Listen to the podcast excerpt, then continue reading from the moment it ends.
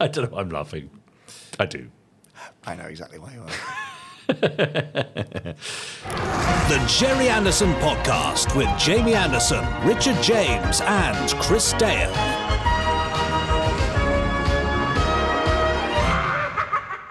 Oh, hello. What was what was what was that? Well, well, that was my Alan Carr impression that you said I should do. Oh, of course. Uh, you'll only know that if you watched the very end of the last podcast. If you didn't, If you then don't, then you just think Richard's having a bit of a funny turn. anyway, that'll do. I think I'll leave it there. Yes. but it was quite good, wasn't it? Adding to the in- incredible roster of impressions which you've um, blessed us with on the Gerry Anderson podcast. Incredible roster. That was uh, 1974 Jon Pertwee story, wasn't it? Incredible roster. Yeah. Yeah, yeah, absolutely. Uh, anyway, uh, enough of that. Gerry Anderson podcast. Richard James. Uh, Jamie Anderson. Chris Dale. Hi guys. Oh, hi Chris. Hi, Chris. Yeah, I, there I he is. felt compelled to say the same as him there. I went, almost went, hi guys. I know. Yeah, Ding but- dong. Hi guy. Yeah. Yeah, ding dong, absolutely. um, this is all getting a bit weird. It is. Uh, Pod 295, we're here to celebrate all things Anderson and Yes. to also celebrate the wonderful Podsterons. Well, mostly that. Yes, we do celebrate them because they're a wonderful group of people who very often get in touch at podcast at gerryanderson.com. We'll be reading out some of their emails later in a section that we like to call the voice of the Podsterons. You did the voiceover for that, didn't you, when you had a cold? A long time ago. Yeah, Yes. Yeah. that's I right. quite enjoy that. That's. I mean, I've got lots of recordings on my phone of me in the bathroom doing um, Mr. On voices when I've got a cold. It's a bit weird, isn't it? Anyway, should we move on? Yeah, I think we ought to, uh, because we've also got Fab Facts coming up. Yes. We've got the second part of Chris Dale's interview with David K. Barnes, Yes. podcaster extraordinaire. Yes. Uh, and we've got uh, wonderful Podsterons. I Yep. think we've got some um, comments from our Facebook group as well, facebook.com forward slash groups forward slash podsterons. Yeah. Posterons. That's right. Excellent. Uh, be reading all of those out later. Do we have any posterons called Ron? Uh, I would hope so. It'd Be fun, wouldn't it? Yeah. Don't know. Oh, are you that postron? Ron? Ron? Do email us. Do Ron, Ron? oh dear, I don't No. know what's going on. Shall we move on? Yes, Ron. Brilliant. Let's move on, Ron. Let's do a fab fact. Now, time for this week's Fab Facts. Fab fact, Yes. which comes from the book of Fab, Fab Facts, uh, where I flick through, you shout fab, Fab. and then I read the fab, Fab fact. fact. Is that right? Yeah. Ready for a fab fact? Sure. Here we go. All right. Fab. Hey. Oh, Oh, oh, just a minute. no, no, it's good because I flicked over the. It was the second page of the I fab fact. see. Oh, it's quite a long one, is it? No, no, it's, it's just two pages. Oh, I see. In fact, it's not even that. It's one and a bit. Okay. The book of Fab Facts says thusly: Right. Richard, Say it again. It's weird, How isn't does it? it? How does it know who I am? It's really because spooky. the author knows who. You, anyway, Richard, Yes. Book. this illustrious tome of Fab Facts, it's now referring to itself, that's weird, uh, is used to shining a spotlight on some unsung heroes of the Anderson world. But today, Yes. that spotlight is going to come to a rest on a company. Oh. Hmm. Right. FX Supremo Derek Meddings is a familiar name to us all from his work on Dad's many Supermarionation and live action shows. Too right. Even he, along with designer Reg Hill, needed to resort to a little outsourcing now and then. Oh yeah. Hmm. One such occasion happened during the pre production of 1963's Stingray. Stingray. Stingray. Da-da-da-da-da. Yeah. The titular craft was, as we The all what? know, The what? the titular craft. Oh, I see. Yeah. as we all know, Yes. Was a nuclear powered combat submarine, the flagship of the World Aquanaut Security Patrol. True enough. WASP. Yeah. But who should be trusted with building such an iconic model? Go on. Yeah, you could- I thought you might guess. Well, well, who should be entrusted to building a model of Stingray? Yeah. Me. No, not Oh. you. Well, I don't know. It no, could be anybody. it was in fact Master Models of Feltham. Oh, right. That's who, not Oh, you. see. I should have got that. Yeah. Apparently. Master Models is a family owned business that still operates today with a team of 20 model makers, tool makers, pattern makers, 3D designers, and artists, ah. to name a few. Yes. According to their website, they have been making expertly crafted models and prototypes for 50 years. The company has its roots back in the 1960s when it established its reputation making models for the now classic Stingray, Huh? Thunderbirds, Uh-huh. and Joe 90 television Ah, series. The now classic Joe Now 90. classic. Well, Yeah. yeah. No, now classic Stingray and Thunderbirds. And Joe and Joe 90, 90. right. yeah. uh, and since this podcast has strayed into the realms of video, What? The book even knows that? yeah, it's, it's very good, isn't it?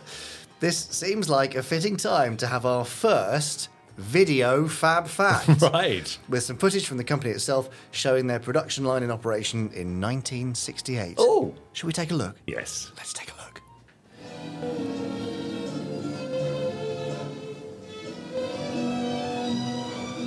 Futuristic stuff, too.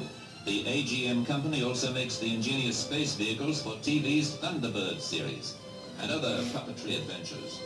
Real working models which can fly between planets and dive below the sea. Well, on film anyway.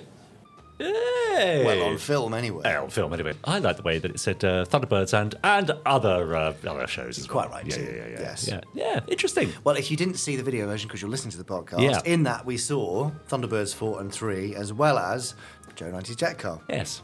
Uh, you can see the full clip on their website, mastermodels.co.uk. Another example of Dad's work and imagination providing gainful employment to people in the local area. Something Oh, like that's that. good. It's like a Pathé News uh, voiceover. Yeah, Very good. yeah, You're multi-talented, aren't you? Well, I can do uh, Mono-talented, two let's things. say. Mono, mo- micro, na- pico-talented. yes. Very good. But that is true, isn't it? We tend to think of uh, you know the, the teams that surrounded Gerry Anderson in the shows Yeah, that he but, made, no, but, you know, you've got to know when to Yeah. pass it out to somebody else to, to do the best possible job. yes, and Master Models of Feltham still going, so I'm sure they were very happy for the work. Yeah. Nice. Good. That was really nice. It was good, wasn't it? Lovely to see a bit of um, of that old work, and especially seeing the video in colour. like Yeah, that. yeah, that's right. Can you imagine also working on those things? But also nice to see them hanging around for a year. I mean, 1968, I think that film was. Yeah. So uh, and they still had, uh, you know, a couple of Thunderbirds knocking about, Craft knocking Yeah, about. Still lingering, and Pardon? still lingering today. Pardon? Lingering Right. today. Yes. Yes. Good. Anyway, there we are. Good. Uh, that's that's it, really, isn't it? Yeah. Nothing else to add. No, quick okay. one. Well. Yes. Then that brings us to the end of, this week's. Yes. Model fact. Ah, you see, you look panicked, but it all worked out It well in the end. very powerful sense of yeah, panic. yeah, yeah. Uh, now, uh, having done that, Yes. uh, I'm just trying to segue into the next section. Right.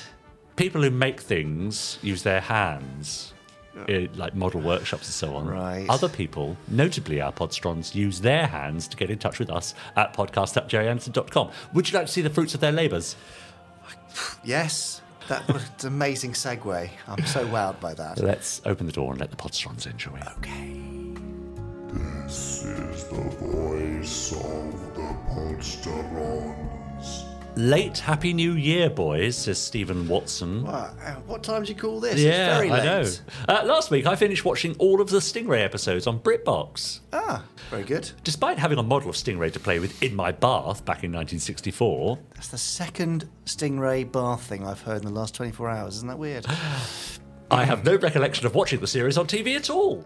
A year or so back, I bought the TV21 Blu ray disc, which had the Stingray episode Titan Goes Pop on it, and I thought it was one of the best things I'd seen in ages. Hmm. So, a few months back, I decided to work my way through the Strangely Ordered series on BritBox. Uh, I bet Chris Dale's got some thoughts on that. Uh, I definitely enjoyed it, but found the episodes very inconsistent, with far too many being of the some bad people for unexplained reasons want to destroy Stingray or Marineville, so we will blow them up the end. Well, that's that's what life is. It's simple like that. All right, okay. Well, uh, what made it worth it were many excellent episodes. Titan Goes Pop being my favourite. Uh, the scriptwriters tapped into the crazy 60s zeitgeist in a way that Thunderbirds only one year later never did. Uh, the Dream episode with the shrunken stingray, Troy becoming an emperor and having Atlanta peel his grapes. The creepy episode with everyone being bumped off in Marineville. The wordplay of the two El Hudat episodes and its wonderful details. Hudatvia on the map being just one. In the episodes were a treat, and of course, the endless disguises and devious ideas of Agent X20 are a joy. What I found remarkable, though, was the leap in the quality of set props and puppets just a year later on Thunderbirds. Watching Path of Destruction on last week's randomizer brought that home forcefully. Uh, Derek Meddings and his team were clearly upping their game at quite a pace. Enjoyable stuff, and I'd encourage any Anderson fan to watch them if they've not seen them yet. All the best, Stephen Watson. Well, this is the year for it, isn't it? The 60th anniversary Yeah. for Stingray. Time Why to not? go and revisit Stingray. Absolutely. It's either that or In what? HD. Wait till the 70th. Yeah, I don't think you have to wait for Oh, any anniversary, particularly not a 10th, to watch ah, something. Ah, right, fine, got you. But yeah, do it. Fair enough. Uh, Steve, again. He's, Oh, yes. He's here every week. Yeah, it's a different Steve, I think, isn't it? This is Steve with two E's. Steve Bushell.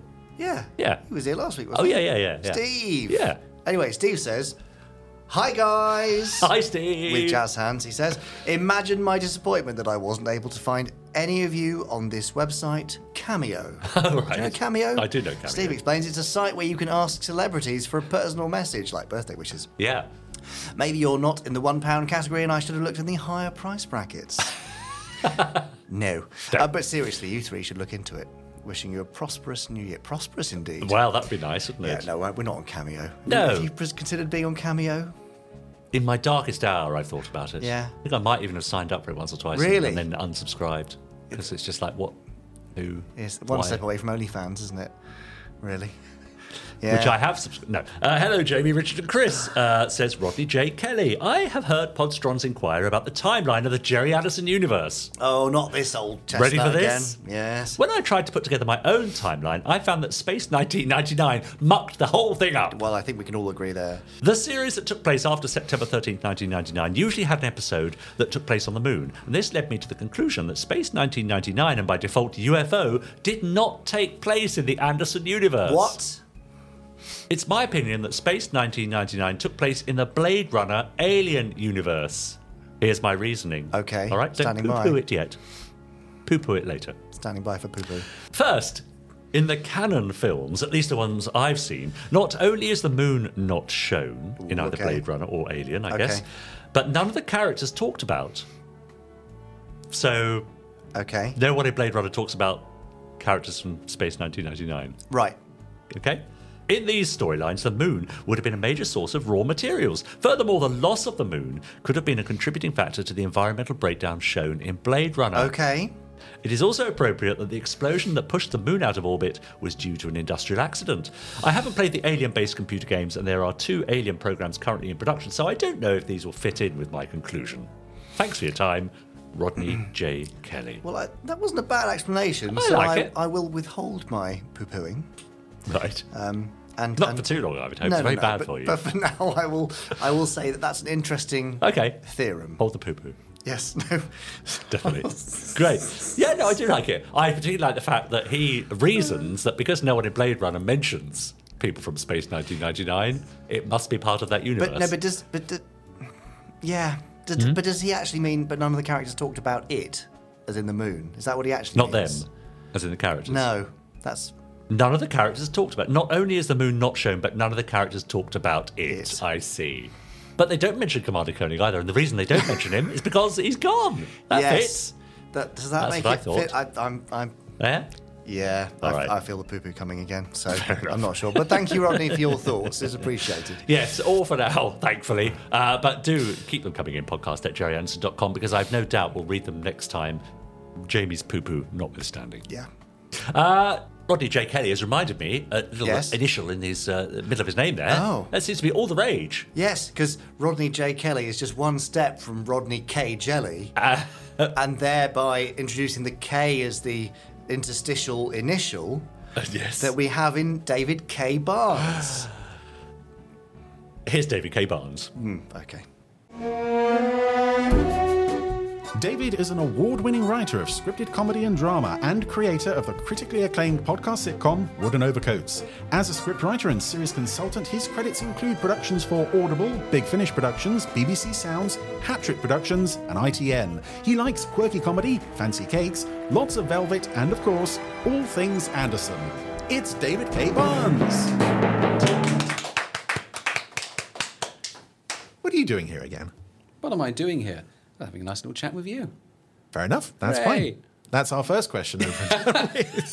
we are talking about all things Gerry Anderson, particularly love of Thunderbirds and Captain Scarlet, and special effects and music and, and brains, and that horrible scene where he was buried in the desert Oh, up to his no, neck. yes. That's traumatizing television for children. That it? is indeed, and that Desperate has been one of uh, that has been played on the podcast before. gonna say, Someone mentioned that as one of their the, the two things in the episode one brains up to there. And then the professor looks exactly like des lynam. Yes. and then he gets like beaten up. And i go oh my god the hood's just beaten up des lynam. And It's that's- terrible, that's, that's a reference to the kids.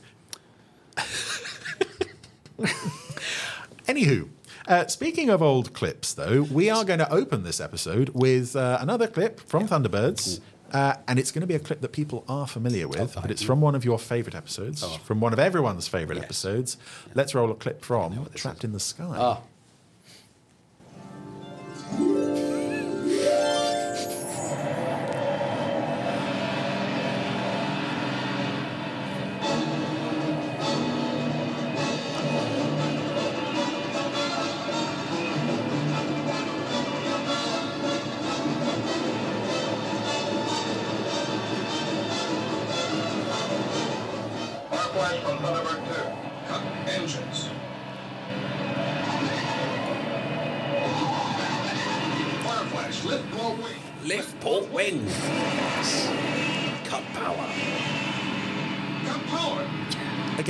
Sound effects. Yeah. Oh, adding so much. And this horrible screeching's going to come up. Yeah. I'm applying brakes down here. And one of those moments where, as you said, it keeps building and building, and Building the tension building. 'Cause this is it. until That's it. It starts we're nearly at the line. We're not gonna Make make it. it. We're running out of runway. Look at that. Swerving about all over the place. It's just It's incredible, incredible isn't it? stuff, even now. It's just yeah, that's the thing which when you watching that for the first time, you go, okay, yes, the yeah, the plane lands on some buggies. I mean, who wrote that in the first place? But yeah, the plane should land on some buggies. That's that's the plot of this script, and they made it, and it's amazing. And the fact that, of course, you know, we had the bit earlier where uh, uh, uh, one of those buggies sort of sw- goes off the runway and, ex- and it explodes, and then the Fireflash has to fly off again, and it comes back. And you got the buggies, and then of course the as they, they break, and again, this is the terrific model work going on and the attention to detail. The they start to really they screech, they start to get all oily, they start to explode. They look absolutely knackered. Like this is like really horrible grungy machinery at the edge of its you know of its capability, still swerving around, and then Virgil's truck explodes and zooms off as well, and he tumbles over, and the fire flash is now scraping on the floor, and the bombs falling in.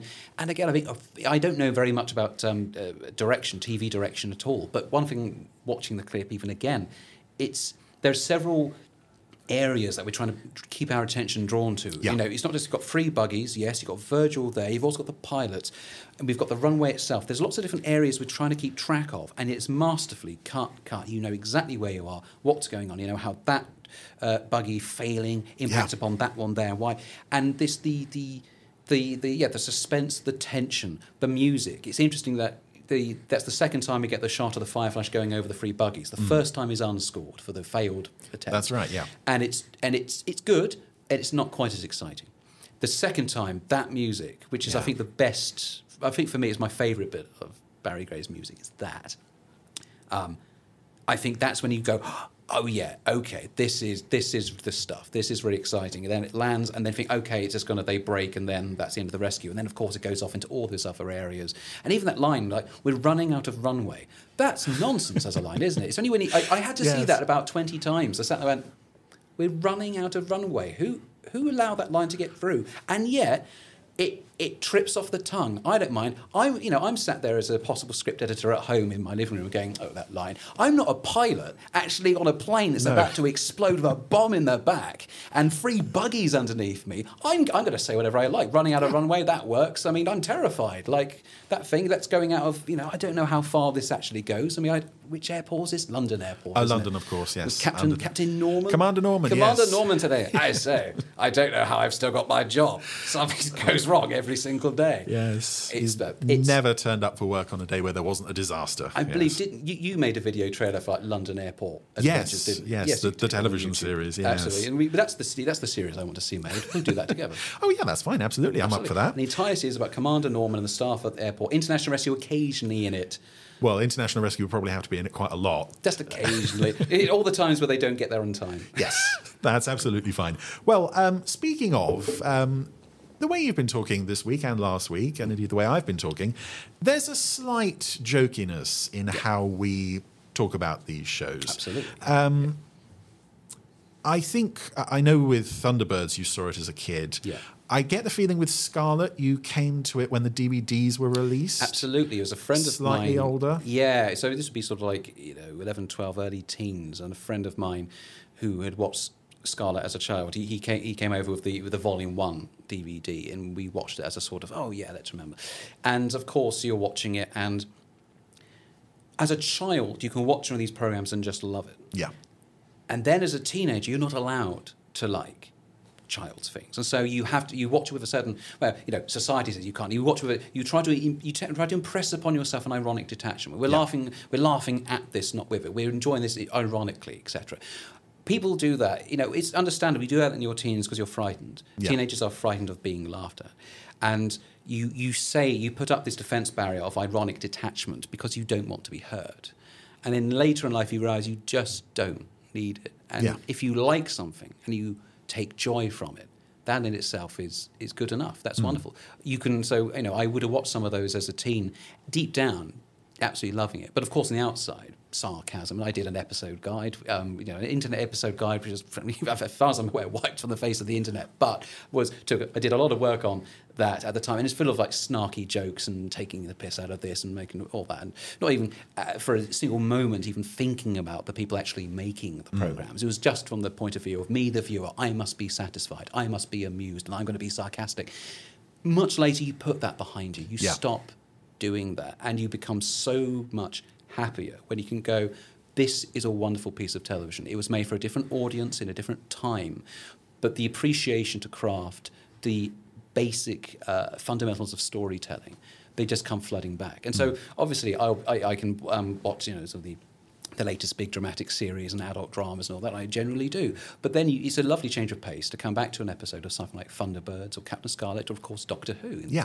And go, this is great television. It's different television. It's different. It's slower paced. And some of those episodes of Doctor Who, my God, nothing Yes. happens for hours at weeks, a time. yes.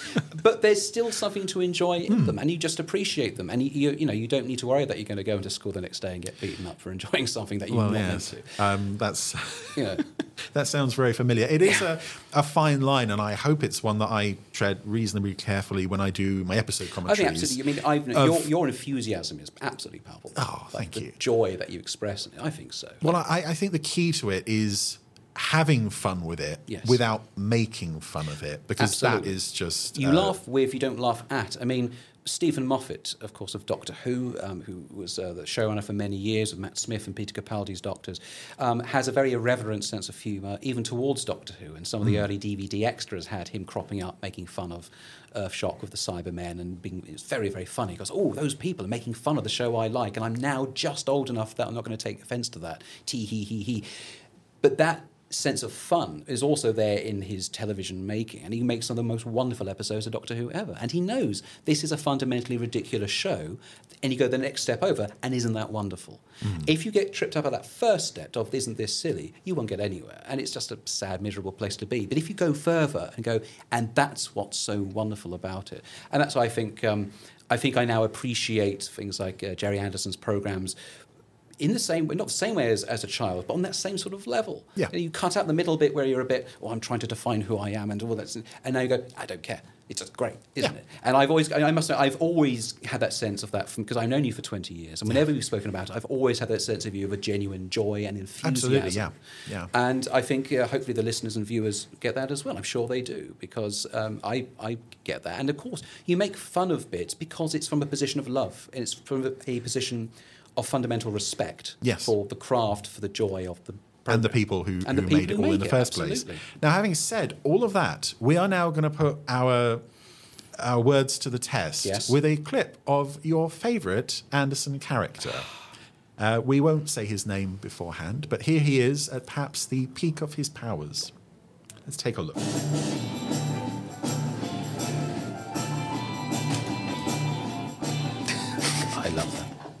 Hold it right there. Let me pass. I've got strict orders. No one's to go in there. I've got to stop the operation. I said no one. And that's final. Then I must see Colonel White. Magnus is a Mysteron. Hold him. It's too late, Earthman. He's dead. You're wrong, Magnus. You've killed Captain Scarlet. Dr. Magnus, consider yourself under arrest.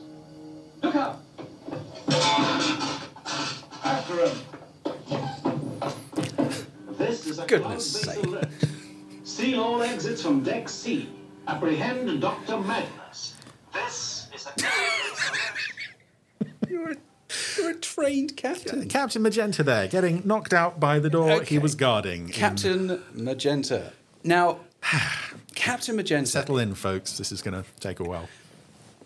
See, he is so excited to have solved that particular case Mm-hmm. early on from looking at a newspaper. That's the one where everyone's going, "Oh, kill! I'm going to kill time, kill time." What does that mean, kill time? And then he rings up, "Colonel White, I've got it, I've got it. It's so obvious. Why didn't we think of this before?" Calm down, Captain Magenta. It's so obvious. Well, the What first, the uh, Colonel's uh, first response is, "Is that you, Captain Magenta?" Yes. He doesn't even know him that well. Is that you, Captain Magenta?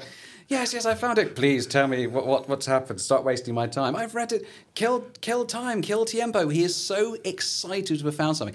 That level of enthusiasm, excitability is nowhere else. Captain Blue and all, and Captain Ochre, Captain Grey, that's doing their job, wandering around. Then there's this guy wandering around. He's having the best time of his life every second of Yep. every day. Captain Magenta, he he cannot possibly be a trained professional. Oh, there is absolutely like there is absolutely no way that man. I mean, this is a man who, who takes joy in counting up to 21. Yes. Like, people are destroying you, he's going, uh, oh, UFOs, 17, 18, 19, tw- 21, oh, and he's having such a great time. That is a man. Colonel White has a friend somewhere else who says, look, look, I, I've, I've, my son, I don't know what to do with him. He just can you just stick him on Cloudbase, you know, just just give him a position, you know, make a man of him, you know, defeat defeat the Mysterons. Can you can you do that? Yes, yes, okay, John. We've got a spare okay. pink uniform. Yeah, nobody because to I've got fill this. it yet. Nobody else wants to do. Fine, fine, but you owe me one. Yeah, thanks, thanks very much. And off he goes. That's the, it's got to be there. He's, he's, he's a it's nepotism. That's the only reason Captain Magenta can be there. And yet, I mean, I've no idea what anyone else thinks about him. They seem to treat him with utter disdain. Poor Captain Magenta, and yet.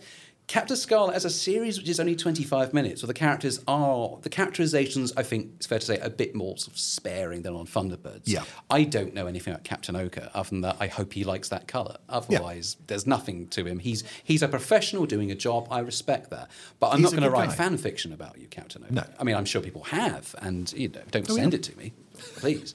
Please, I, I can't. But Captain Magenta do because Captain Magenta, there's that level of humour. I'm, I, I, I remember who wrote Operation Time, but clearly sat there for. Wouldn't it be funny if one of these captains is just so excited at finally cracking it when presumably everyone else has gone, oh. You'll never. You stay. The rest of us, we're you know we're on the SPVs. We're going around doing this and that. Stay home. Yeah. Stay in the cruise squads. Here's a newspaper. Do a Sudoku. Go give give yourself something to do. Well, there's a do. scene early on, isn't there, where Colonel White's issuing all the other captains' orders, right? You're Yeah. off to Rio, you're off here, you're off there.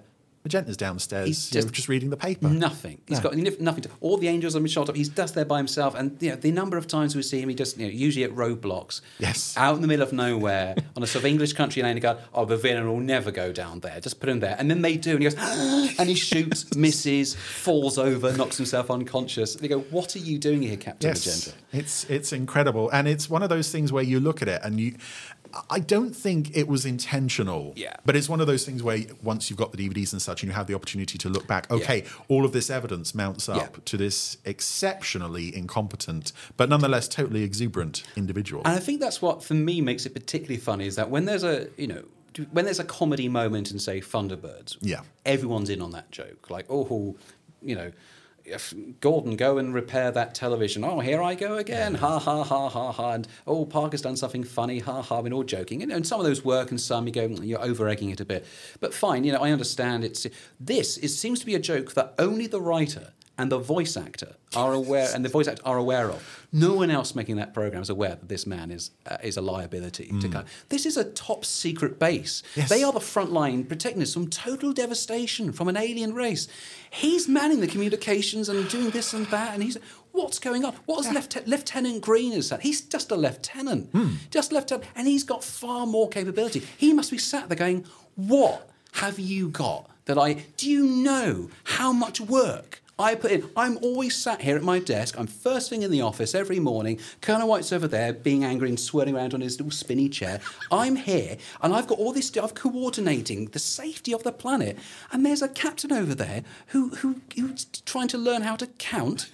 What's he doing here? You've given him. You've given him a, a, a weapon. He. This, this Yeah. incompetent man has got a gun with bullets in it. Which we've, we've just seen there can be stolen very easily by any passing doctor who. Uh, Is it, I, I mean, the only way that would work is if the villain ran off and discovered, oh, hang on, this is a toy gun. Yes. And then you go, oh, that's, of course, if I'd stolen Captain Blues, I could have killed someone, but this is actually made of rubber. But it, it's astonishing that the character is there, and it's a very peculiar quirky bit of comedy, which is not shared by I think anything else in that show. Aside from possibly Colonel White being a bit doolally at times. Yeah. Oh, and the episode, of course, there's one where the, Mysteron's plan is, you know what? We could just spike the champagne. Yes. If we make them drunk, put our circles over the bottle, look, they they they're going to they're going to send a nuclear bomb out. We didn't have to. We could have done this. Yeah, weeks straight ago. away. So this is the voice of the. Ron's. Drink the champagne. Trust us. No, we're giving up. You know, fair play. Off you go. He he he he. They could have done that at any time. That that humour is in there, but it's bizarre that Captain Magenta is a character in a Gerry Anderson series allowed to run riot, and the voice is it Gary? Was Gary it Gary Files, Was it? I think yes. you, did, did you, you did an interview with him? I think, Yes, well, it's it's in my uh, Secrets of the Secret Service book down there on the floor. He says he he will always try to find the humour in any character he's given. and he did because that's something where the the I know how hard is the enthusiasm on audio is is you know in those heightened emotions, and he does it. It's a you know that's as much as I mock the character, it's a brilliant vocal performance. Oh, yeah. And the direction, and you can tell the other voice actors are in it. The guy playing um, Colonel White, who's uh, I can't remember the actor's Donald name. Gray. Donald Gray. You know, when when he used to say, he goes, Is that you, Captain Magenta? Please slow down, Captain. You can tell I am so, I've had it up to here with you. It's been such a long day. And now you, my, my, my cousin's son, who I didn't want here, is now babbling at me out a newspaper. What do you want? And he go, Oh, how angry must Colonel White be that, oh, he's actually got the answer? He was Yeah. so prepared to say, Get out, leave my base. Going, It you. is quite telling that you don't actually see the response on the screen. As soon as he gives the answer, they cut away to something else Yes. before the colonel completely blows his top. absolutely furious. You go, oh, he's, he's managed to sort of, yeah, okay, he's justified his salary Yes. for another year while Lieutenant Green is still there waiting for a promotion. That I'm never gonna give him. He could, he works seven days a week, Lieutenant Green. Absolutely, he yeah. is he is twenty hours a day, seven days. Give him a promotion. Yeah. Please, I'm begging you. I'm not sure why I'm begging. I'm be- the British government, please. We're going to set up a petition. oh dear. This is what this show brings out in us, in, and in particular, Captain Magenta. We are not alone. It's been nice for me to discover this over the years. As people have got DVDs and Blu rays, Yeah. There is a new appreciation for this Absolutely, character. there is. Yeah. Um, to the extent where I think you, you, you can um, buy, or you could buy the uh, the Scarlet, the Spectrum pistol with a, a special magenta branding. They didn't make many of them. I, I, no, No. no. So don't they're, give they're him- quite they're collector's items. Don't those. give him a gun. No, definitely not. But it's a question of you. Did he have bullets? No. probably not. Uh, I think it's time for another question from the old tin. So if you'd like to uh, help yourself to another couple of bits of paper. I was a question, Captain Magenta. What have you got against me? uh, from uh, Matthew Mayhew. Hello, Matthew. Uh, has there been an episode of any Anderverse show where you went, wow, I did not expect that ending? You know, what? actually, yes. Now, Thunderbirds, for all I love it, you can usually assume that they will save the day. Yes. Mainly because they always do. Now, Captain Scarlet, I remember when I was sort of watching it, uh, even for the yeah the first time, that first volume of the DVDs, and ep- I must admit, episode one of Captain Scarlet has always confused me. I think that's why it took me a while to get into it. The fact that the, the hero is then the villain, and then he gets defeated, but he comes back, and I thought I couldn't quite work out. You know, it's odd that the hero of the series is a villain for episode one. So it took me a while to It get into unusual, it. yeah. And I, I went, "Oh, okay. Winged Assassin, I think, this is episode two. And you go, okay, we're going to get back into it. No, he's on their side, and you know, they didn't lose last week. You know, they, they've got this together. The president was ultimately saved, and they're going to save this guy from, I think, you know, some sort of air military type thing. And then, of course, at the end of the episode, spoiler alert, um, uh, the the person they're protecting is blown up and killed. I, I believe like a plane crashes into the pl- or he's in a little plane that then crashes into a plane and then it spirals off and explodes. And they all sit there and go, "Oh no!" Yeah. Oh dear. And I thought that was surprising. After, you know, 32 episodes of, you know, unequivocal success from International Rescue, you know, the, you know suddenly we've, these guys come in going, right, um, going to try and save the world from Martians. We better get this right. Okay, here's their, we save the present. This is their second target. Let's make sure we get this. Oh, oh no. Oh no, he's, he, he's just been blown up in front of us. And what's strange is that it is a, a nothing of a character in terms of audience attachment, but Yeah. you still feel something because you've not seen anything like that That's on it. Thunderbirds. I think we only see like as much as we see that character, we see him in a, sleeping in a hotel room, Yep. and an assassin gets killed by Captain Grey. I think. Yeah. You know, go. Oh, I'm glad Captain Grey is again justifying his salary. He has to save that bloke. Sadly, it was wasted because later on, I think he gets put into like an oil tanker as a sort of like decoy vehicle. They they do a good plan. I'll give them that. Good plan to hmm. protect this delegate. And they get all this and doing all this and that. And they get on his little plane, not the big plane. And then, of course, the Mysterons take over a massive plane. And then is there, I think it tears away from the airport and the tunnel that would let people on explodes. Yeah. And that goes off. And there's all this going on. They shoot the wheels out. And the plane tips over. And they go, yeah, the day's saved. And the little plane goes, and go, so it was all for nothing, all of that work. Absolutely, and that was the point. I genuinely went, "Oh, okay, that is really interesting." And Hmm. I think throughout Captain Scarlet and the Mysterons, there are only a few episodes where the Mysterons unequivocally win.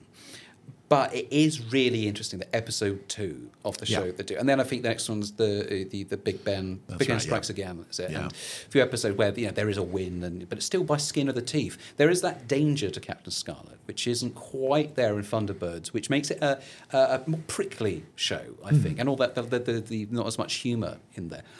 But it, it's very interesting. That is a very interesting show. So yeah, Yeah. that's why I keep thinking, oh, if I did my own Captain Scarlet, I mean, Captain Magenta would be in it much more. Of course, yes. But I keep that level of danger where you don't know from week to week are they actually going to win, and I think that's very brave for what is hmm. of meant to be a children's program. That level of darkness. Yeah, Yeah. absolutely. One more question you've oh, got Okay. there. Eh. Oh, it's like long one. now this is a deep cut. Oh dear. Steve Bushell. Hi, Steve. I've read that you have a script where Detective Columbo winds up in ancient Rome and investigates the murder of the Emperor Domitian. I do. This sounds fantastic. When are we likely to see or hear it? Uh, second uh, addendum. Oh, just one more thing. Like Columbo. Oh. just one more thing. Tell Richard not to keep his sandwiches in the space 1999 lunchbox between guests. It makes the questions sticky. So that's advice to you, Richard, over there. You've, you know, the viewers have spoken. Make sure to We not put your lunch sandwiches. I mean, there, there's, there's a jam donut in there, but you know, Oh. not sandwiches. Oh yeah, that's from last recording. Uh, but no, there, uh, it's true. At university, um, when I was writing my stage plays uh, very hurriedly for a, a cast of actors who frankly deserve better, um, I was uh, I studied ancient history. That was my degree. I did uh, ancient Roman history. In fact, one of my more recent projects is a comedy uh, podcast series about ancient Rome. I'm going to plug that, may as well. Yeah. Cry Havoc, ask questions later, or just Cry Havoc is a series about Julius Caesar's been killed, and now Mark Antony and uh, Octavian Caesar are in charge of, of Rome and the Republic, but they have no idea how to run it, and it's falling apart, and it's a total mess. It's sort of like the thick of it set in Rome is sort of the general pitch that I did there. So I've always loved ancient Rome, and back at university, one of the projects which we had to do was um, drawing upon ancient texts and creating like a sort of a, an ancient style biography or some sort of newspaper story about this. You know, do a newspaper. It was do a newspaper story about an ancient Roman conspiracy. And I said, "Mm, "Can I write a script?" And they went. Yeah, all right. You know, not a long one, but I said, "Oh, about ten pages." I went, okay, yeah, yeah, sure. And they, I went, "Okay." And I think they expected me to write like a sort of news report as a script. This is just for coursework. It wasn't filmed or anything; just coursework. And I sent it back, and I decided I wanted to have Columbo in ancient Rome, just investigating a, Yeah. a Roman emperor and assassination, and him going, oh, "How much did you pay for that toga?" Oh, yeah, okay. All this wandering around, and um, I had a great time writing it. And my supervisor gave me an A and said, "To be fair, this does include all the information, and it is very funny." I'll send it off to the invigilator. I mean, you've taken your degree into your hands here, but fine, it's you do what you like. And it came back. The invigilator who'd done all the classes stuff said, yes, uh, very good, very good. And come to this guy and said, this guy here, very, very good, very good. The student who did the Columbo script, I love Columbo. Tell him, absolutely brilliant. Double, double plus A on Oh, that script. And I went, fantastic! so that the Columbo in ancient Rome script probably saved him with my degree because I, I did I did my dissertation most of that like the day before it was due. It wasn't that good. I scraped by on that Columbo script, and that saved me. That got me a first at Wow. Edinburgh in ancient history. So any uh, any students out there with um, Yep. coursework to hand in, add Columbo. Follow my example. Just do Columbo. send in, hope for the best, do the rest of the work the night before it's due, preferably the morning of. What could possibly go wrong?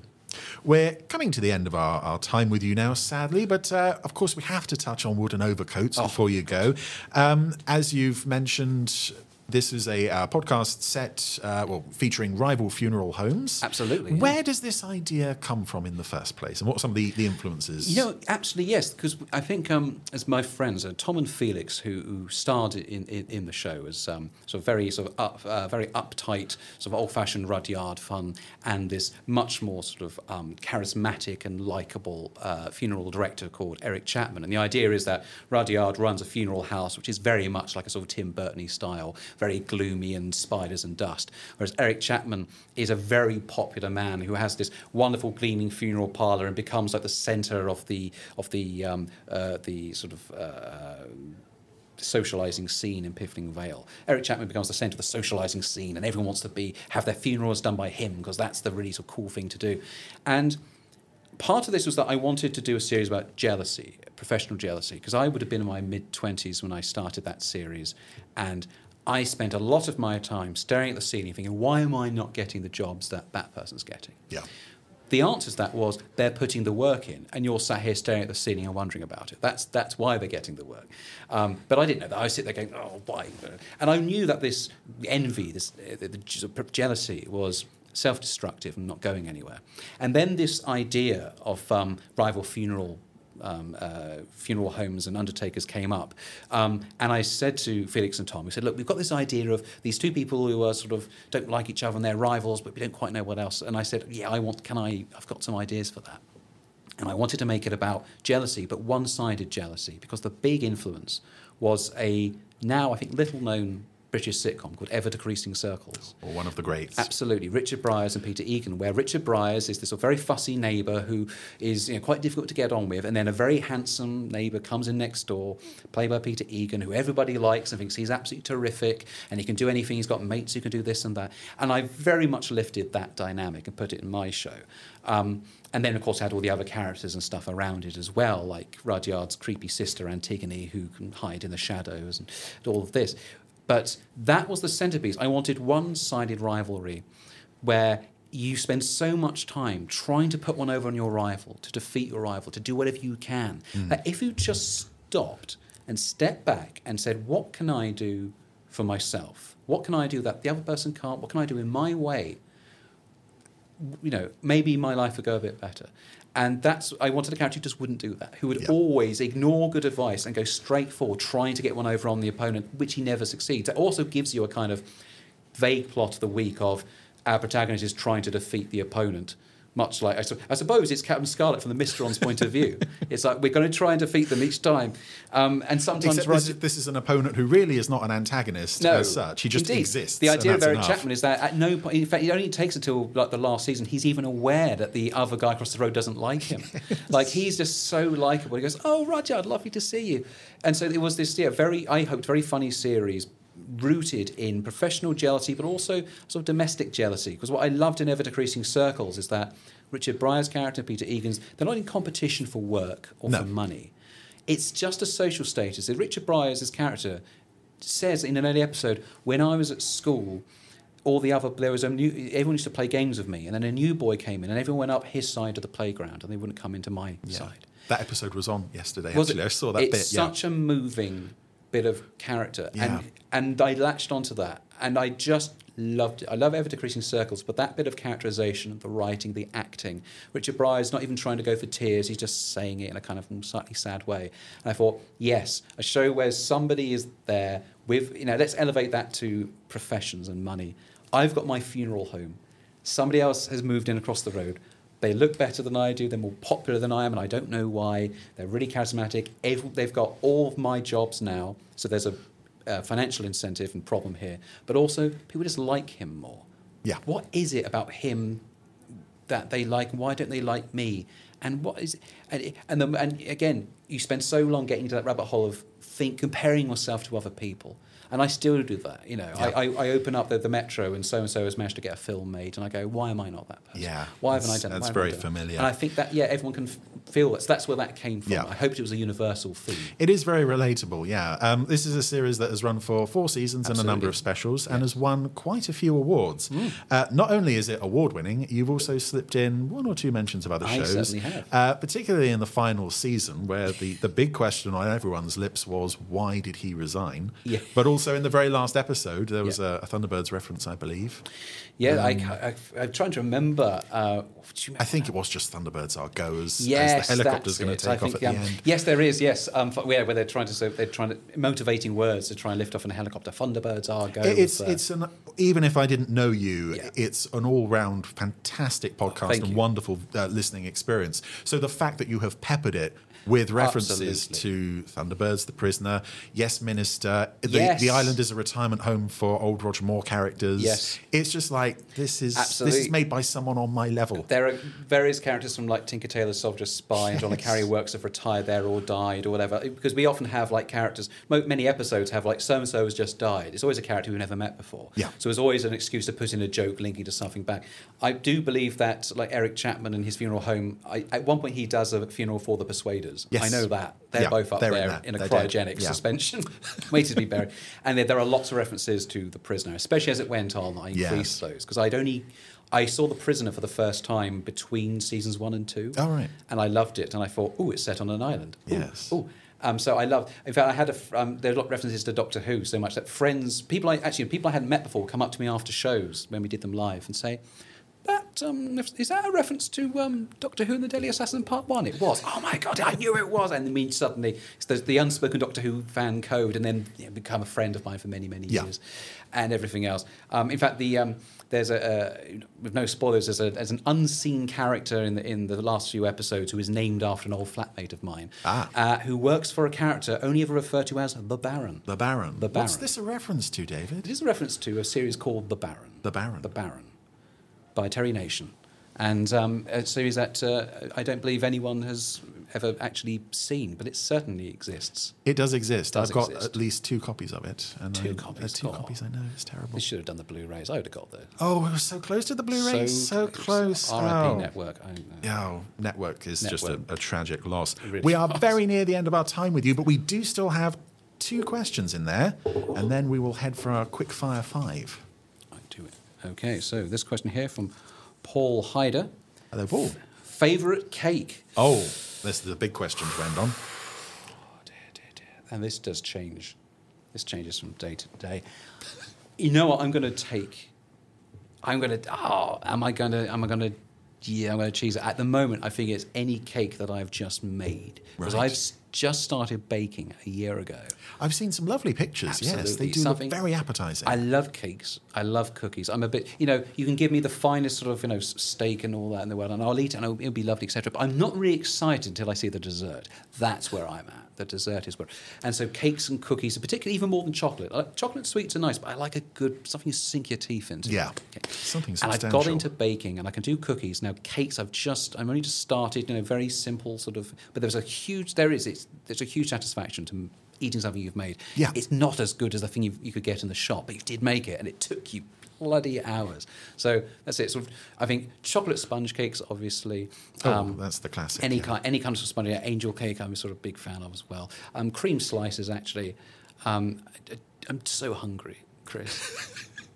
Can we can we get David something? Please. Is that possible? No, no.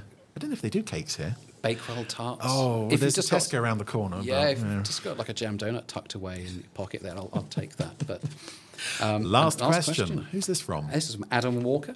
Uh, congratulations on the recent award. Oh, cheers. Uh, what's next? Is there a story that you're dying to tell?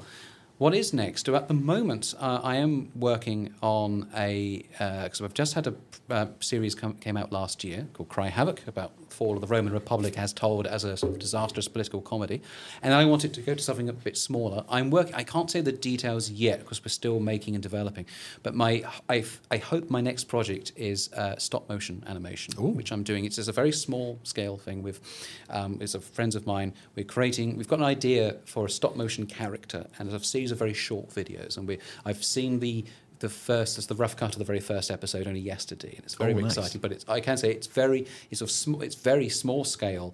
It's light. It's sort of family friendly with a slight edge for the adults if they if they want it. So I'm looking at something like that. Otherwise, my next thing I want to do is I would like to do another. What, I, what I'd like to do is um, a- another series like Wooden Overcoats, um, uh, perhaps even Wooden Overcoats on television. That's something, of course, Yeah, we're very it would interested work, in. definitely, yeah. Ghost has just finished. They want Yeah. another family-friendly show with a large cast on BBC He's television. Don't here. you? I'm right Take here. him. The rights are with us. Come on, Wooden Overcoats on television. Generally, I want to do uh, more shows which are um, family-friendly, uh, ensemble sitcoms. Uh, which either in studio or you know single camera, whichever. Which what I want to do is have the next comedy series, which becomes a national favourite and then becomes the linchpin of BBC One Christmas broadcasting. Absolutely, That's yes. my vision. Some people want to do big action stuff. They want to do this. They want to do the drama. They want to... No, I want to be the show that you go, oh God, it's five o'clock Christmas Day. What's on? Oh, good. That's what I want. That's the emotion I want. That's sort of a weary acceptance. I'll, I'll Oh. take that. But but one tinged with relief. It's like what we we could talk to each other, but David K. Barnes' new Christmas special is on. It's probably all right. That's I'll take that. That's what I want to be. So I want another sort of comedy series along that line. That's I've perfect, Got yeah. a few things bubbling along the surface um, at the moment, pitching into a few places. So I can't say what they are, but that's the style. That's what I Mm. want. I want to make people happy, give people relief, something just to stick on to keep the kids quiet. What I more just- could you ask for? Yeah, I want to be helpful to the viewers at home. Hire him. Go on. He's lovely. Oh, uh, that noise that we just heard brings us to the end of our interview Oh. and to a little something that we call Quick Fire Five. These are five questions Okay. with either or answers. Yep. So, whose life story would you most like to dramatise? Spectrum's Colonel White or London Airport's Commander Norman? Oh, oh, Colonel White has more scope. Colonel White, he I does, think, yes. I think so. There, there is something in, in Commander Norman. but but it's a, it's a double act. Him and Captain Magenta, and they're solving crimes. Oh, I like this. I definitely like this. Who would make a better Prime Minister? The Secret Service's Father Stanley Unwin or Spectrum Agent Captain Magenta? I, I, I, I, they're both so incompetent. I know what I, you know what. Um, f- I think Father Stanley Unwin. I get the thing that he's not going to immediately push the button for the nuclear bombs. You know. I, Yes, They think the nuclear good. codes are safe with him. They are not safe with Captain Magenta, No, no, no. especially the button's shiny. Like, Oh, yeah. we're doomed. Yeah, forget that. Uh, who would make the finest cakes? Grandma Tracy or Lady Penelope's cook, Lil? Oh yes, I remember. Remember, Lil. I get the feeling. I, I get the feeling that Grandma seems to actually care more about not smoking directly into the batter. Yes, so that does probably help. Grandma. Though I do recall, like, you know, a, putting like accidentally. Isn't there an episode she accidentally puts like sort of like homing beacons in her cake, and everyone has Yes. to move around? That yeah, Yeah. that sounds dangerous. So you, yeah, you take your life into your own hands. Indeed, yeah. It's, Grandma, it's very dangerous. Guess. Who would be the most efficient henchman for Captain Black? Yes Minister's Bernard Woolley or Wooden Overcoats Antigone Funn? Oh, ah, I want to see both of those. I or can I? I I. I think okay, we can Cap- stretch the point if you do I think we can. both. Captain Black and Antigone Funn, and Bernard Woolley is the third person there in the back who occasionally leans in with a gag. That's Yes. the series. Okay, I'll have Perfect. that. Okay. Want that. Finally, you've been asked to join the ranks of Spectrum, Yes, whether you like it or not. And you can pick your colour from the Dulux colour paint range. So are you Captain Sapphire Splendour Hmm. or Lieutenant Butter Biscuit? As tempted I am by my taste buds igniting at the last one, it's Sapphire Splendor. My Sapphire God, I've Splendor. never known I wanted an identity more than right now. It's a great name for a series as well, Captain isn't it? Sapphire Splendor. Yeah. Fantastic stuff. And on that note oh. of, of Splendour, Oh. That brings us to the end of this week's interview Oh. with David K. Barnes. David, it has been an absolute personal pleasure So for lovely me. To, and lovely uh, to see you again. Yes, Let's- and you. I hope to see you Let's- again in 20 years. Yes, we must do this again We when we're do. when we're doing the um, 5 p.m. on Christmas Day Absolutely. podcast. Of course. God, it was so nice. Thank you very Oh, much. thank you very much for coming, ladies and gentlemen. David K. Barnes. Well, thank you. What a lovely pair they are. Yes, and uh, David K. Barnes is a nice chap as well. Absolutely. Uh, so Uh, yes. no, David and Chris, excellent. Which- Yes. What a nice thing to enjoy a different kind of dynamic of conversation. Absolutely right. And uh, Chris was telling me earlier that uh, they've known each other a couple of decades. Really? Yes, but this I think was only the second time that they've met in person. Isn't that strange? But lots of you know, emailing and tweeting and Yeah. I kind of I love that about the modern world. Yeah. You can be friends with somebody for a long time and feel that you know them. and then only see them in person. Yeah. Yeah. I, in fact, yes, I had the same with a, a, a friend of mine who's a, an Agatha Christie expert, the world's Oh. foremost Agatha Christie expert, who Really? I've known for nearly 20 years and only met for the first time recently. How bizarre. Thanks to the internet. Isn't that strange? Yeah, great. Yeah. Excellent. Uh, now, I don't know who we've got next week for the interview. Brilliant. Well, it'll be I a mean, I know- for all of us. Yeah, I know. I mean, I know who's coming in, but I don't know what you know. Which order? Yeah. Okay. So I'm going to Well, leave let's that keep it a hanging. surprise. Yeah, exactly. Yes. Oh, we've got some big names mm. coming though. Have we? Well, let me just say, if you're a fan of UFO, Y- yes. You might be interested to know that we've got a certain someone come to join us around the I- I table. know who it is. In a couple of months' time. Oh, they're lovely. Yeah, good, good. Look forward to that. Yeah. Uh, Oh, we've so also nice. got a, a, a, a rather gruesome twosome joining us. Um, Oh no, not yeah, those two. yeah, yeah. In a couple of uh, couple of weeks, uh, uh, we've also got uh, uh, what I'll say a Doctor Who companion sitting around the table. I wonder if Chris will snap that one up as well, or if I'll be interviewing her. I Don't bet know. he will. Yeah, I think he will. Uh, You know so yes, like. uh, also someone from uh, Time Bomb Comics might be joining us in the future. Gosh. And should I say for the eagle-eyed viewers, we might have a special guest and something else rather interesting for our 300th podcast.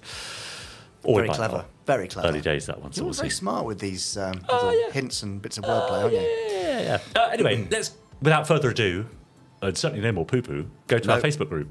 Okay. Uh, Facebook.com forward slash groups forward slash podsterons. Simon Reed says, In recent months, our four and a half year old has got into Thunderbirds and really loves Barry Gray's music. So we made him a special Thunderbirds card for his Yoto player with a soundtrack on it. I don't Familiar even know what a? Yoto player is. Well, it's an audio player for kids with a 16 by 16 pixel display that has lots of stories and music, etc., available to buy on physical cards or stream. And Ah. it also allows you to make your own NFC cards by uploading MP3s and designing your own pixel icons. that sounds very Clear? cool. I want a Yoto player. Absolutely. Uh, I enjoyed preparing these icons for all the tracks, including the main vehicles and the IR logo, plus a couple specific to certain episodes, like the Sidewinder. I had to borrow the fantastic March of the Oysters track from the Stingray CD, as it's used in Day of Disaster and has become a real favourite that my son hums all the time when playing with his vehicles. Oh, he sounds like a bit of a musical prodigy, this Lovely, kid. isn't it? Yeah. Uh, my wife painted the Thunderbird one for the physical card. Anyway, I thought I'd share here where such efforts might be appreciated, and indeed they were. Simon. Massively appreciated. Yeah, yeah, really nice, lovely. David Hollis. Oh, yeah. Also wrote on Right, the yeah. Facebook group. Please, can you sign below to see if we can get David Graham an award like an MBE for Oh, his service yeah. to film and television? Yeah. I think he is a magical person that has done so much in my childhood and so much more beyond. Yeah. Uh, he should now be Lord Parker or Lord David Graham. so please help start a campaign to get his work noticed and make him uh, a very happy day. Get him a very happy day with King Charles. Oh yes, that'd be fun, wouldn't it? Absolutely. Yeah, well, Willow responded, Well, it does need to be an official nomination from a personal friend or a business associate that knows his address and him personally. And then the petition needs to be set up through the correct channels on the correct website, which I believe is government one. So it could be done. Could be done. Could be done. I mean, and if anybody's going to organise it, it'll be the Podsteron. So Yeah. over to you, Podsteron. Rightio. Uh, Mark Perkins uh, is talking about the International Rescue Thunderbirds Agents Technical Manual. Well, that I mean, it's, oh, oh, that the old one, right? Yeah, okay, um, Which he yes. found, I think. That's right. Almost. Uh, Careful. Yeah, Uh, this is a book I've resisted for a time, thinking it would just be reprints of the cutaways I've already got several copies of. But when I took a look at it, how wrong I was, I put it on my wish list and finally came across a reasonably priced copy to gift to myself before Christmas. The details fantastic, truly makes it a technical manual for anyone with any level of interest in the world created in the original Thunderbirds series. I mean, how could such a thing ever be surpassed, I wonder? I wonder. Mm, we'll have to find a way. Yeah. And finally, I think we mentioned this a few weeks ago Spy Hard's podcast. Hello, Gerry Anderson fans. Just wanted to drop by and say thanks for your support last year when we had Jamie Anderson on the show to talk about his father's long lost James Bond script. It ended up being our fifth most popular episode of the year.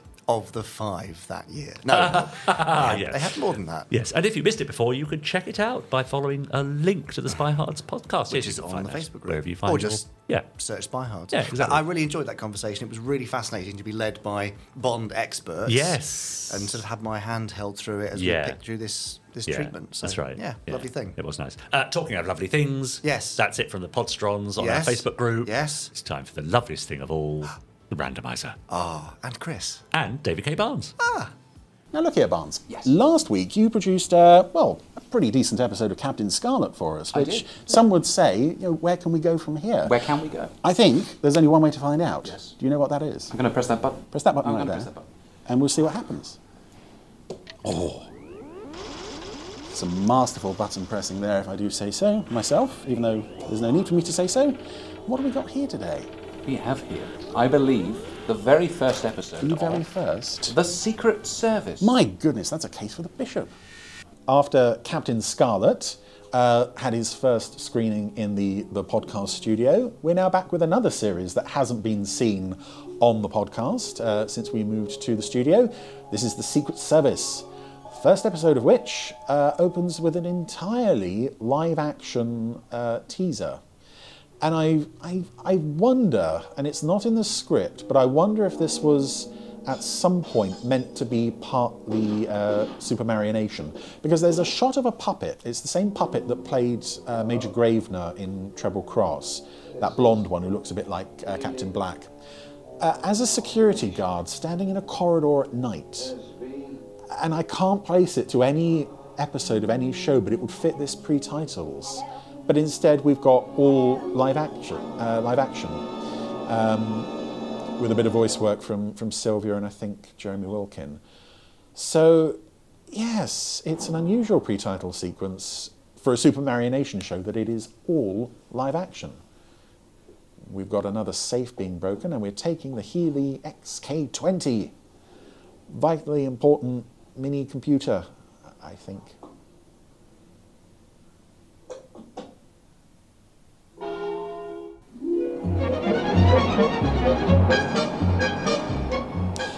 Did you know that according to this book, this very fine publication, A Case for the Bishop is the first Anderson pilot episode to feature an on screen title since Four Feather Falls How It Began?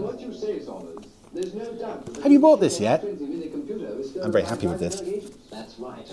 Anywho, we are now in the office of Saunders and Patterson of British Intelligence. Uh, the closest thing this series has to recurring characters in that they appear in one more episode after this. Uh, in the same office, although they seem to have swapped positions. Uh, we Look have. here, Saunders, as you know perfectly well, he... I love that. Now look here, it's oh, proof that this show was made in the 60s. There's nothing we can do. I repeat, there's nothing we can do about it, but there is someone in our organization who certainly can. This is an assignment for the bishop. Right, so British intelligence uh, have washed their hands of the fact that this mini computer thing has been stolen. There is nothing they can do about it. Uh, I find that very hard to believe. But then I suppose the entire premise of this series is quite hard to swallow. This is indeed episode one of The Secret Service. And it makes a passable fist of introducing the characters. Uh, uh, some elements of the setup. I mean, you know, the close up on British Intelligence Service Headquarters Operation Priest. This is the first episode. I. I don't know to what extent a proper full introductory episode really setting up this arrangement that Father Unwin has with British intelligence and what the minimizer is and how Matthew's involved, uh, which again you can read in the comics section of this rather wonderful book. Uh, I don't know to what extent a, a first episode of the TV show setting all this up would have been much use for a series that, again, not many people were going to see, unfortunately. But it know, couldn't have hurt. It's I always find it rather strange with some of these ITC shows where there's, you know, there isn't really like an introductory episode, but there is kind of a first episode in the sense that maybe one or two things are not explained as such, but sort of introduced to the audience. Can do nothing about it. Oh, it's a wonderful performance from David Healy as the villain. Uh, David Healy, not a voice actor you hear in this no, series all Father. that often. There's a lot of people would like to get their hands on this equipment. Indeed, they would, Matthew. Incidentally, you can drop the accent. We're quite alone. Yeah. Are you ready? Quite ready, Father. And I, I'd have to, you know, put myself in the position of first-time viewers watching this back in uh, '69. Again, the few regions who actually got to see it, and just wonder what this, on the surface, how this would have clicked with viewers. Because again, you know, a first episode there's a lot to set up. But Captain Scarlet and Joe 90, particularly Captain Scarlet, the first episode goes out of its way to explain everything the who, the why, the what, at least everything that we need to know. We don't get any setup for the fact that this vicar works for British intelligence, has a shrinking ray, um, has a, an undercover agent working as his gardener. Uh, oh, I don't know. I love this series. I'm, I'm sounding very down on this series all of a sudden. Um, but as an, introduct- uh, as an introduction to the series, it's well, let's just say they, they don't let the uh, the setup get in the way of, of telling a story. As uh, Father Unwin sets off from the vicarage with Matthew in the suitcase, uh, off to London Airport. And I, know some people find the uh, the disconnect between the live action shots and the studio shots and, and the shots of human Stanley Unwin and the puppet quite distracting. It the the blend doesn't always work, but I think there is. You know, the shots of Stanley Unwin driving through the countryside just look so nice. Um, we're watching this on the HD version of the first episode that was released on one of the network DVDs, and the Blu-rays, from 2014. Sadly, this was the only Supermarionation series they didn't get a chance to remaster, aside from Thunderbirds, which had already been done, uh, before before they went down. Uh, it is such a shame. Uh, and it's nice to have this in HD, but it doesn't quite look up to the, the full remasters that we got for, for Scarlet and Joe.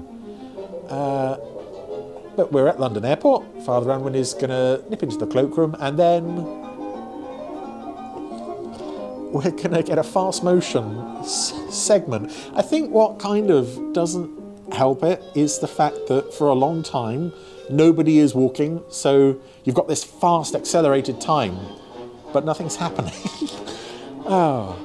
Anywho, Father Unwin is now changed into mechanics overalls, and again we get a long sequence of, of live action with no puppets at all.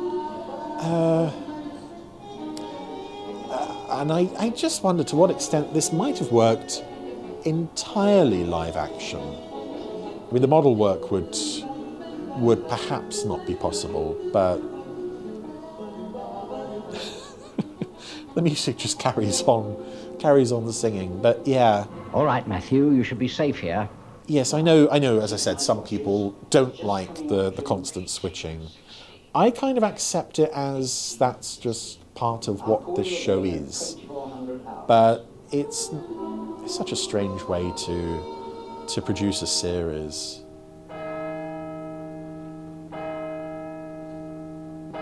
And there are elements of this that work tremendously well. I, I really like the idea of a, a secret agent vicar. I'm not even averse to the, the, the fact that it's Stanley Unwin. He's a, he's a very nice, likable, warm presence in this show. Uh, Your information was correct. There is no work in progress here tonight. All right, Matthew. Now you know what to do. Yes, Father. But I also love the image you get with this, and that's a that's a cracking shot of uh, the puppet looking out onto the model stage. But I love what you get with this show. I think it happens more than once, where Matthew is out in the field doing something important, and he's relaying all this information to Unwin, who's just in bed with his sleeping cap on. Engines. And one of the cowlings is You know, he's he'll he'll do his bit for king and country, but he's got a strict bedtime. the next check call, 0900 hours tomorrow morning. Good night, Father. Good night, Matthew. And the Unwin puppet sculpt is also just a beautiful piece of work. It really captures the, the look of the actor. And a- another beautifully uh, decorated home as well. Not quite up to the level of, uh, of the McLean cottage. I think that's, that's the most homey home of, uh, from any Anderson production. Now, I'll wait for you to contact me. Right, Father. And there she is, Mrs. Appleby, another very nice uh, looking character. Modelled on, I believe, Christine Glanville's mother? No, Mrs. Appleby. I was talking to someone far, far away. Yes, that'll do. I was talking to Mr. Scrub. Ah, Engine starting, Father. We're taxiing out for takeoff. Thank you, Matthew. Call as soon as you're airborne. It's also nice with the Matthew puppet. Uh, unlike Father Unwin and the Bishop and Mrs. Appleby, Matthew was had appeared in previous shows. Uh, he started out in Captain Scarlet. Only a few roles, mostly quite minor. I always like it when you see it happens in Joe 90 with Shane Weston as well, where you see them someone who's been in the puppet rep company for ages suddenly get given a main role. Very well. I shall be joining you shortly. The time has come. Oh, don't be so morbid, Father. and a lot of uh, under control uh, stuff in this episode so far as well. I was talking to someone up there. Where the puppet's being worked from below. There's no no visible strings on, on Unwin there, certainly. I think there is one on uh, on Mrs. Appleby there. The under control stuff, I, I think they also really perfected through the course of of these shows. In the early days of, of Captain Scarlet, it can look a bit stiff. You normally sense when a puppet is being worked from below. But by this point, there's some there's some really nice body language moments in these shows. Can stop us. Ooh. Nothing except a little man in a protective suit. But who'd be expecting one of those? yes, I think that's another reason I'd like to see the Secret Service get a full HD restoration. Is just some of this English countryside stuff. It's beautiful. Uh, and some lovely vibrant colours.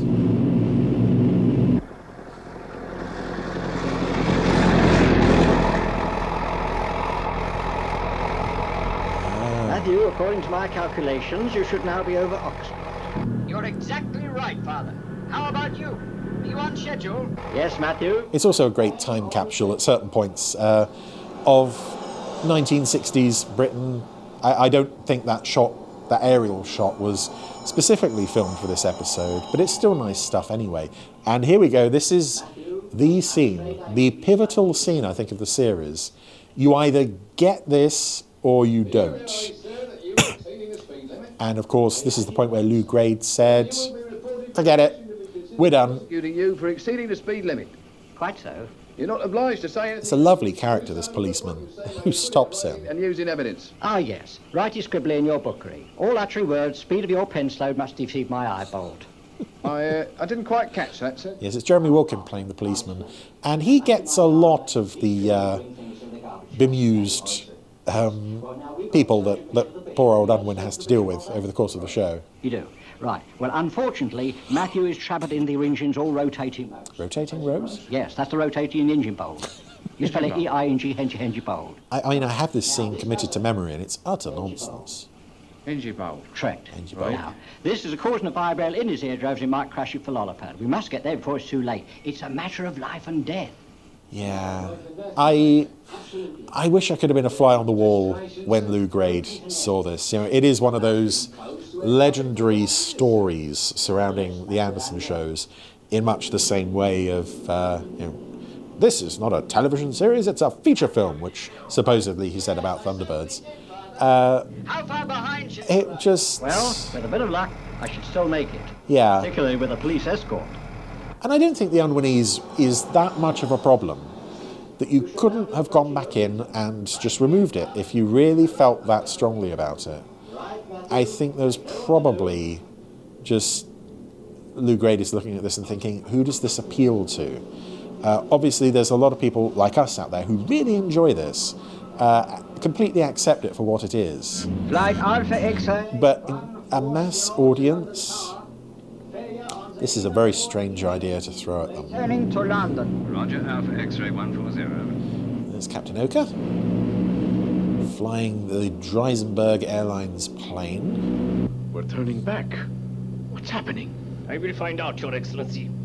In fact, I believe this um, puppet has appeared on like Secret Service merchandise. I want to say there's a, a DVD release or similar out there with that pilot in place of Matthew. I'm flying on too. Uh, Okay, Father.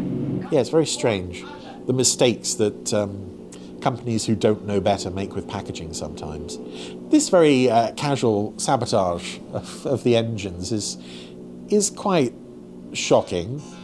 Uh, you know, after you've seen so many scenes of uh, Supermarionation heroes racing to save planes, now we have uh, have this deliberate sabotage. You stand by for emergency landing. Roger, Alpha X-ray 140.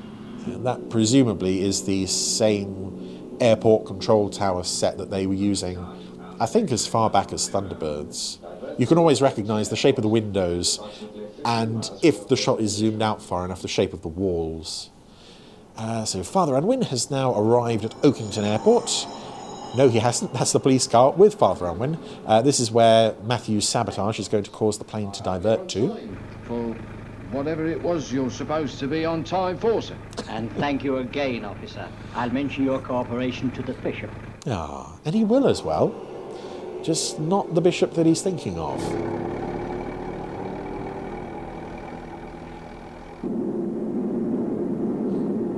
So, with two engines out of action, the plane carrying the Dreisenberg ambassador and the stolen computer is heading back to Oakington Airport.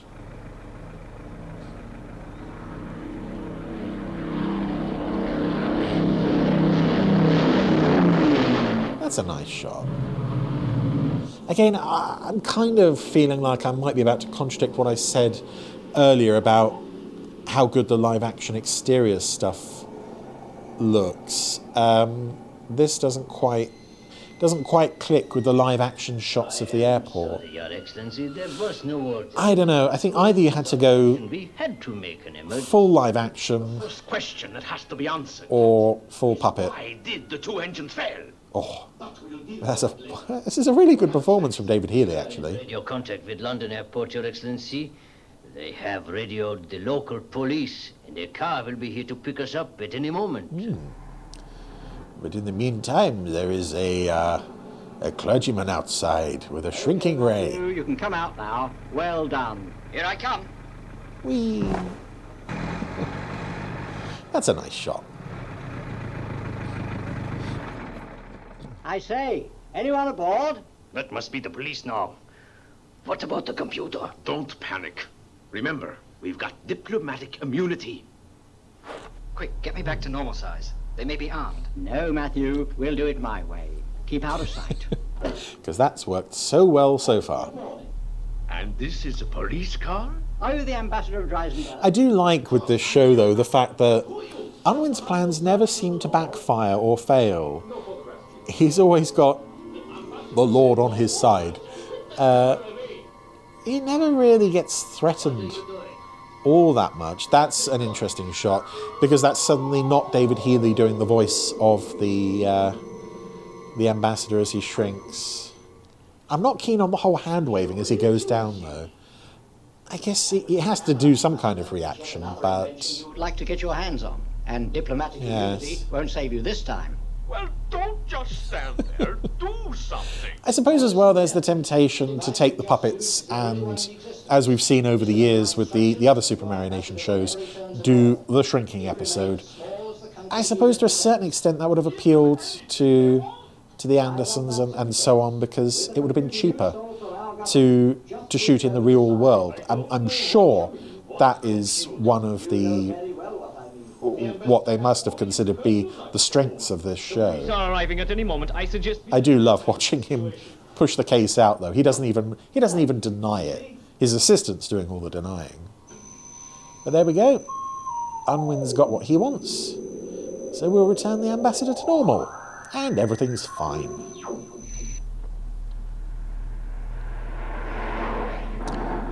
Unwin departs as the police arrive. Yes, these cars suddenly look very small. Are you the ambassador of Dreisenberg? I am. I've been. Again, that's not David Healy. I love that that line. Just are you the ambassador, or is that that other plane over there? I want that computer. Ah, poor policeman. Yes, he's been uh, freed of his car now. Unwin is off home with the computer, but the ambassador is not going to let it go so easily. Thanks to your minimizer, Father. Thanks to the late Professor Humbert's minimizer. Yeah, again, that's the only concession they make to explaining what on earth the minimizer even is. Father, it's the ambassador and his aide. They must have stolen the police car. This is all great stuff, this chase scene, and in fact, I think we've covered this on a previous Fab Fact. This is how they wanted to open this episode with just this preview of a scene from later in the story. Uh, and the idea was to hook viewers by making them think, oh, why is this uh, police car chasing a parish priest? Why are they shooting at each other? I'm going to have to keep watching this to find out. Uh, I'm glad they didn't go that route. Uh, and to be fair, you know, a lot of the pre-title sequences for this show, they aren't the most exciting, but they do at least set up the story. Whereas, yeah, I think there probably would have been a, a certain element of repetition, which might have alienated viewers even more.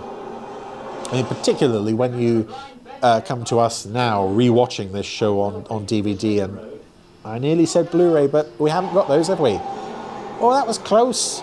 You nearly hit that farmer. Yes, uh, on rewatching, I think the, the teasers would have become very boring if if they'd done that. So I'm glad they didn't.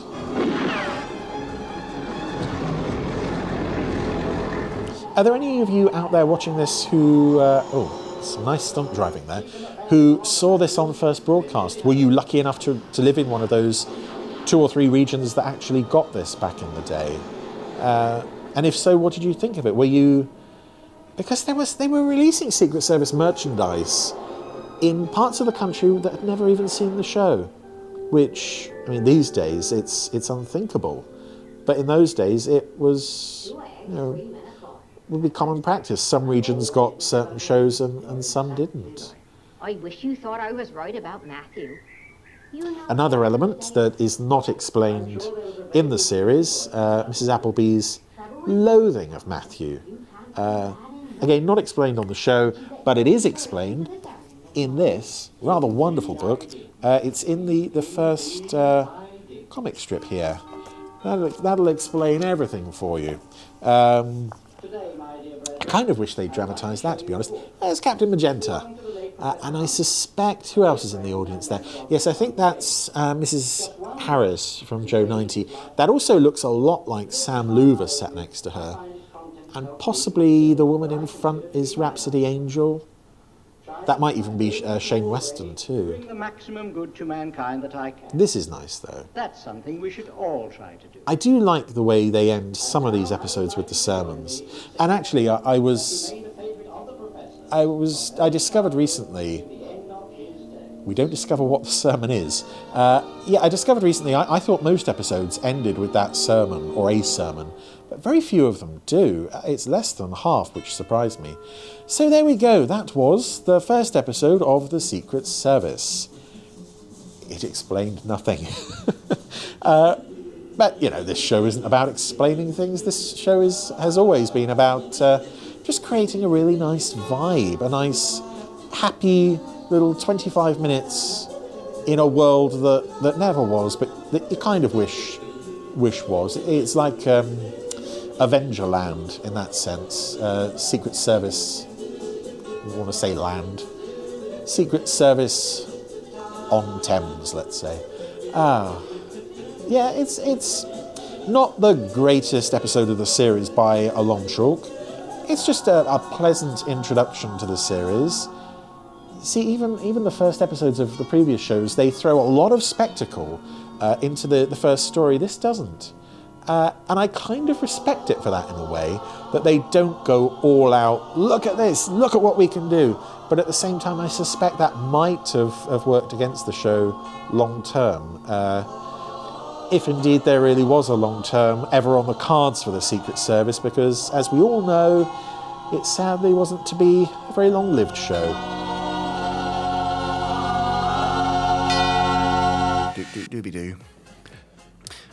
That was me singing the. Um, Oh, was it? Thing. I wasn't singing it. I was, I was No. just saying it. Yeah, there we go. Secret First Service. episode, Very Secret sweet. Service. Yeah. What do you think people thought when they saw the first? Oh, there's a new Gerry Anderson series on Saturday night. I'm going to give that a watch called Secret Service. That looks good. I, I fear they What would have thought, yeah, yeah, what on earth is this? Uh, or maybe they were thinking, oh, I love Gerry Anderson Yeah. stuff. Oh, I love Stanley Unwin. This would be a match made in. Uh, oh, right. in the heavenly mode. Yeah, yeah. Well, I mean, I'm, if they stuck with it though, I know. I just think people must have been confused by it. Yes. probably. But maybe if they stuck with it, they probably fell in love with it, like many people did. Maybe. And talk about it even today. We're doing right now. Yeah, and Chris are. did it just then. Yes, indeed. Uh, great. Yeah, we'd love to see the Secret Service on the randomizer. What will it be next week? Well, we don't know because it's random. Ah, See? see what you did there. And that's why it's called the randomizer, Brilliant. right? Yeah, Got you, you really are. Yeah, as on it. smart as you look, aren't Absolutely. Ah, I'll leave that one. Uh, so, anyway, uh, all for now. Join us next week, Pod you? 296 of the Gerry, Anderson, Anderson podcast. podcast. 6, 7, 8, and 9 we'll be doing next time. And then after that, Pod 300. Yes. Who knows what special treats we might have? or none at all. Or none at all. Depends how it goes. All right. Anyway, see you next week for more special treats. See you then. Bye. Goodbye.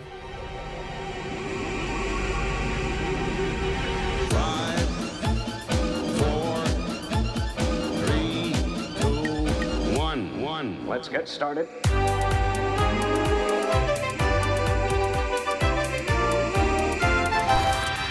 Let's go.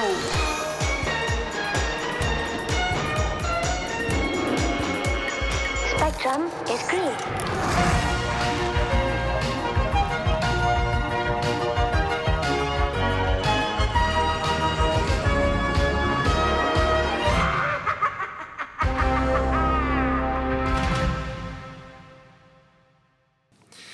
Have you got a backup special treat if we cock up the main special treat? No. Brilliant. Well, we're just going to be back here for 300. Doing Yeah. the usual nonsense. Yeah. What better way to celebrate 300 podcasts than just doing it the same old way? Right. Why not? Yeah. So, no, no other plans. Imagine anniversaries around your house are great I mean, I might bring a cake or something. A cake? Yeah. Just for yourself? Yeah. A French fancy? Uh, I don't like French fancy. Do you not? No. Too What's sweet. wrong with a French fancy? No, I would probably go for a Tunnocks tea cake. Oh, okay. Now you're talking. Is that cake, though, officially? Oh, it's ca- it's called cake, but then Jaffa cakes. We that's it. should have asked. These are the questions that Chris should have asked David K. Barnes. Yeah, it's the old cake and biscuit thing, the Yeah. VAT, isn't it? Mm. Gosh. Well, we tackle all manner of things here on the podcast, We'll never don't know. we? So- Yeah, we do. Uh, biscuit? Cake. Oh.